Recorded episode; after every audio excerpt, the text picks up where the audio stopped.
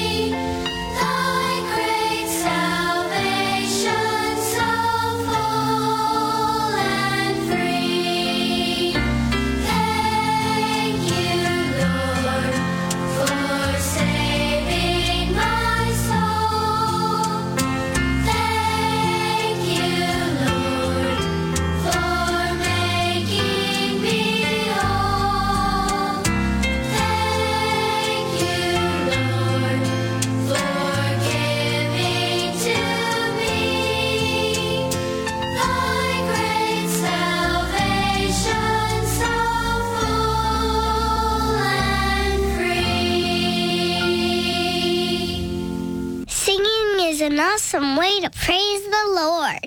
We'll do some more singing in a few minutes. Now let's get back to our continuing Bible story from the Bible in Living Sound. See,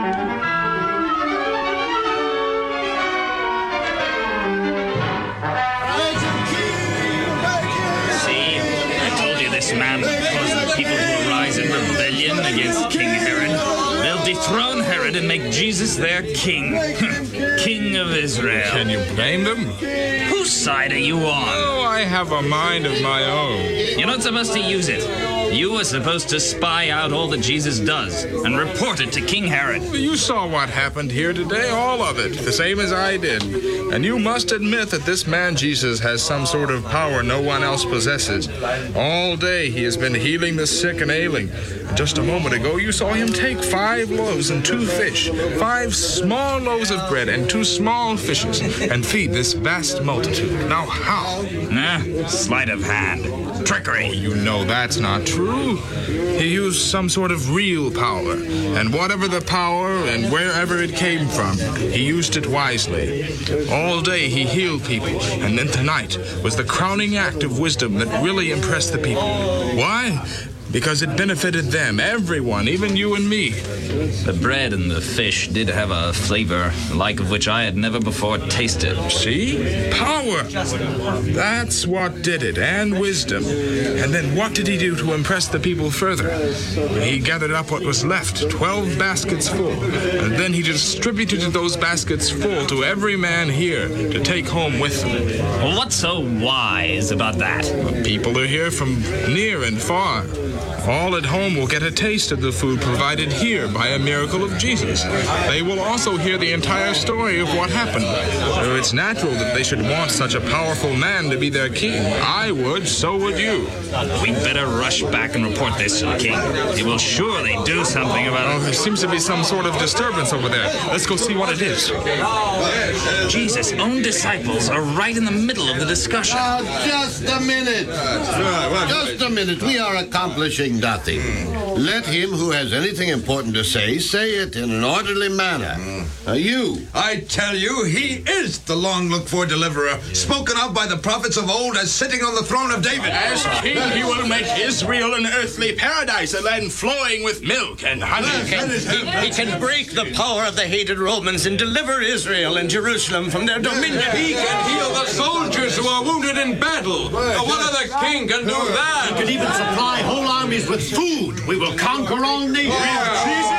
Jesus, as king, we will have peace and prosperity. With his power, we will rule the world. Oh the talk accomplishes nothing. Let us have action. Let us go at Say, once. say, uh, uh, aren't you one of Jesus' closest disciples? You might say that. Well, yes, I am Peter. you, above all people, know why Jesus is here to relieve us from the power of Rome and to sit on David's throne as our king.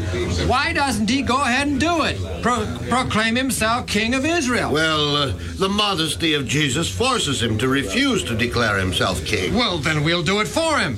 We will take him by force and crown him king. Yes, yes, crown him! Peter James, John, all of you, come hither. We'll be right back. Yes, Master. I bid you take the boat and return at once to Capernaum, all of you. I shall remain here and dismiss the people. But, Master, we should remain here with thee. The people are going to crown you king, king of Israel, to sit upon the throne of David, and we, thy disciples, Peter, should... go to the boat, all of you. Cross over the sea to Capernaum. Immediately.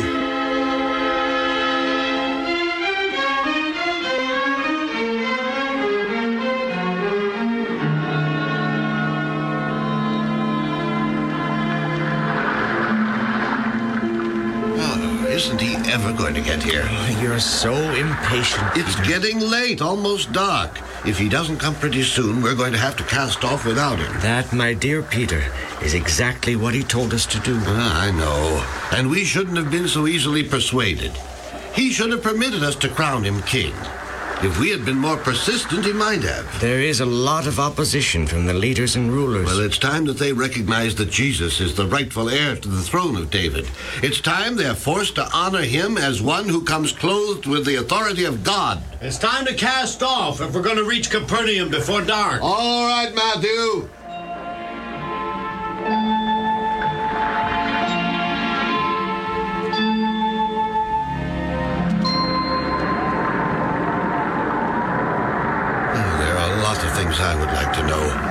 Why doesn't Jesus assert his authority and become king? yes. And why didn't he save John the Baptist from such a violent and shameful death? Some people think we're followers of a false prophet. Is this always going to be so? Is it possible? But could it be that Jesus is an impostor, as the Pharisees say he is? A violent storm. We're not prepared for it. We were too busy complaining about the master. Well, forget it now. Let's get busy and turn this boat into the wind and row, or we'll have too much water and sink. It's all your fault, Peter. You started the argument. Forget it and row. Row, I said.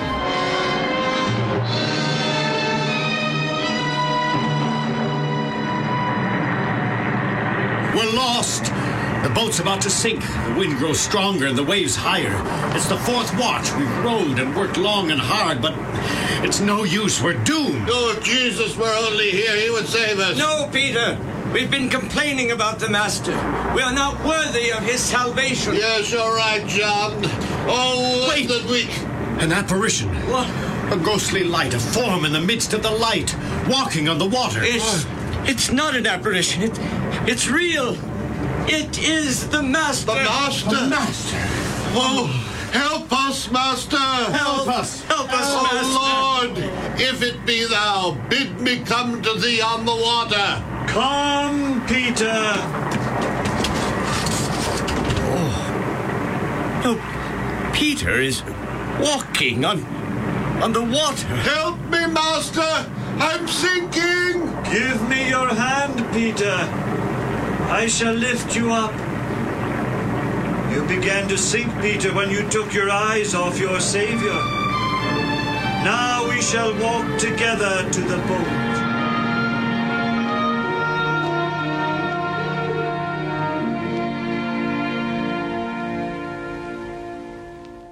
We'll continue the Bible story tomorrow.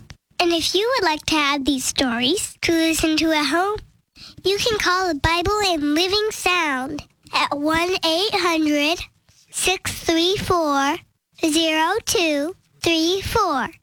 That's 1 800 634 0234. Now, here's some more music before we have to say goodbye.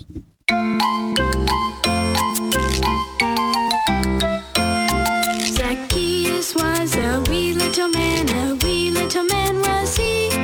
He climbed up in a sycamore tree for the Lord he wanted to see. And as the Savior passed that way, he looked up in the tree.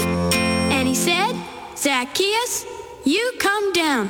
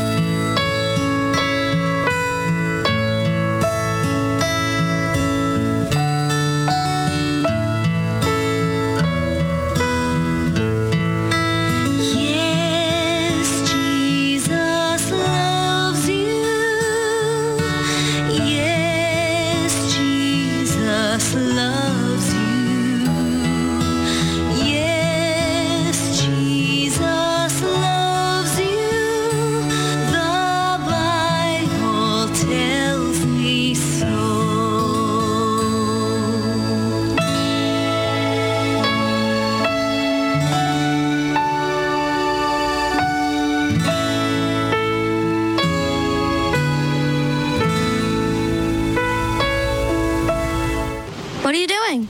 I'm building a tower. What's it look like I'm doing? It looks like you're heading for that drugstore across the street. Yes, that's what I do every day after school. You should know that. But you always buy a candy bar there. That's right. Why? Because I like candy bars, especially the ones with nuts. But those aren't good for you. They have lots of calories and nothing to keep you from getting sick. What one? Sam, I'm trying to make a point here.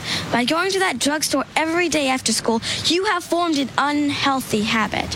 Hmm, I do want to be healthy. Well, going there isn't going to help you very much, is it? What should I do? Make a new habit. Like what? Well, do you see Mr. Habib's fruit market over there by the bank? Mr. Habib is a great guy. He can whistle two notes at the same time. How about after school you go there instead of the drugstore? Mr. Habib doesn't sell candy bars. But he does sell apples, pears, and mangoes. They're sweet, delicious, and filled with things that will make you healthy. That way you can still buy an after school snack, but your new habit won't rot your teeth and make you as fat as my Uncle Sidney. What if I get hungry for a candy bar? Then you eat an apple instead. Pretty soon, your brain will think, I'm hungry. I want an apple. Okay, let's go see Mr. Habib. He's from Lebanon, you know. Do you think all people from Lebanon can whistle two notes at the same time? We can ask him. God has given us everything we need to be healthy inside and out. During Creation Week, He established a health plan for every creature on earth. To learn more about healthy living and about the God who created us all, go to kidsbibleinfo.com. That's kidsbibleinfo.com. This program was brought to you by the Children's Ministries Department of the General Conference of Seventh day Adventists.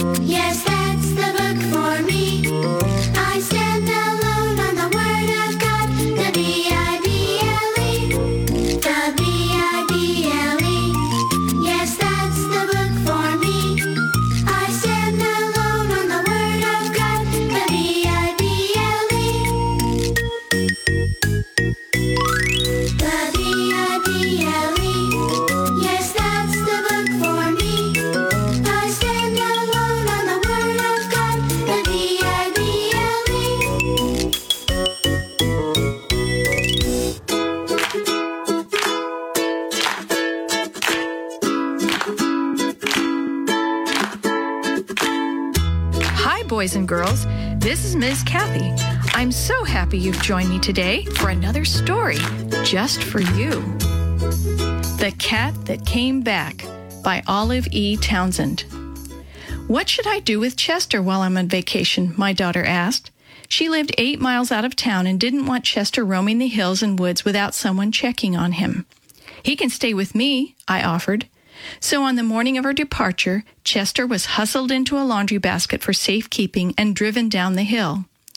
Protesting every mile of the way, he arrived at my home, a very frightened animal. Although I did everything I could think of to make him feel at home, he refused to eat or sleep. I felt sure that it must be either the difference in food or the overexuberance of my little dog Peg that made Chester so restless and unhappy. I didn't realize that he was suffering from plain old fashioned homesickness. For several days, Chester roamed about my neighborhood like a lost soul, and then he disappeared altogether. I walked up and down the streets, peering down driveways and calling, Chester! Chester! But he didn't appear. How I dreaded the thought of telling my daughter that her beloved cat had vanished. When she returned, I phoned to tell her the sad news, but to my astonishment, I was told that the neighbors on the hill reported seeing a cat that looked the spittin' image of Chester. And they were right.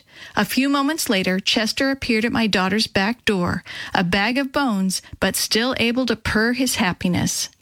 The cat had come back. How he traveled eight miles from my house to hers, I cannot tell. Chester had to cross busy boulevards, find his way through unfamiliar streets, and climb miles of wooded hills. I now realize more fully than ever that just as God has given the animals a homing instinct, He has placed in humans a longing to be reunited with the Heavenly Father. There may be unfriendly streets to traverse and dangerous highways to cross. There may be hills where the going is hard and the undergrowth heavy. There may be deep ravines. But if we will let Him, God will surely lead us home to the safety of His love.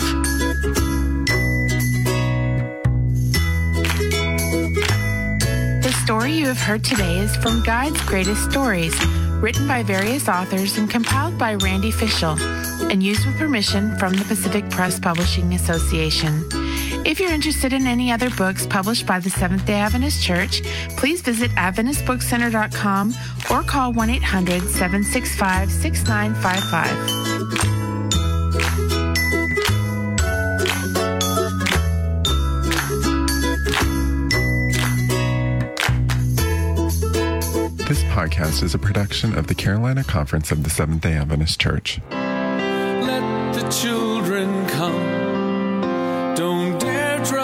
them away.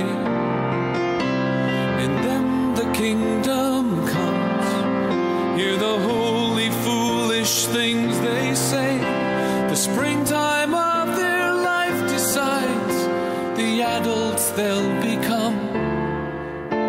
So let the children come. Please let the children Children's Bible Journey was brought to you by 3ABN Australia Radio and is a production of LifeTalk Radio at lifetalk.net.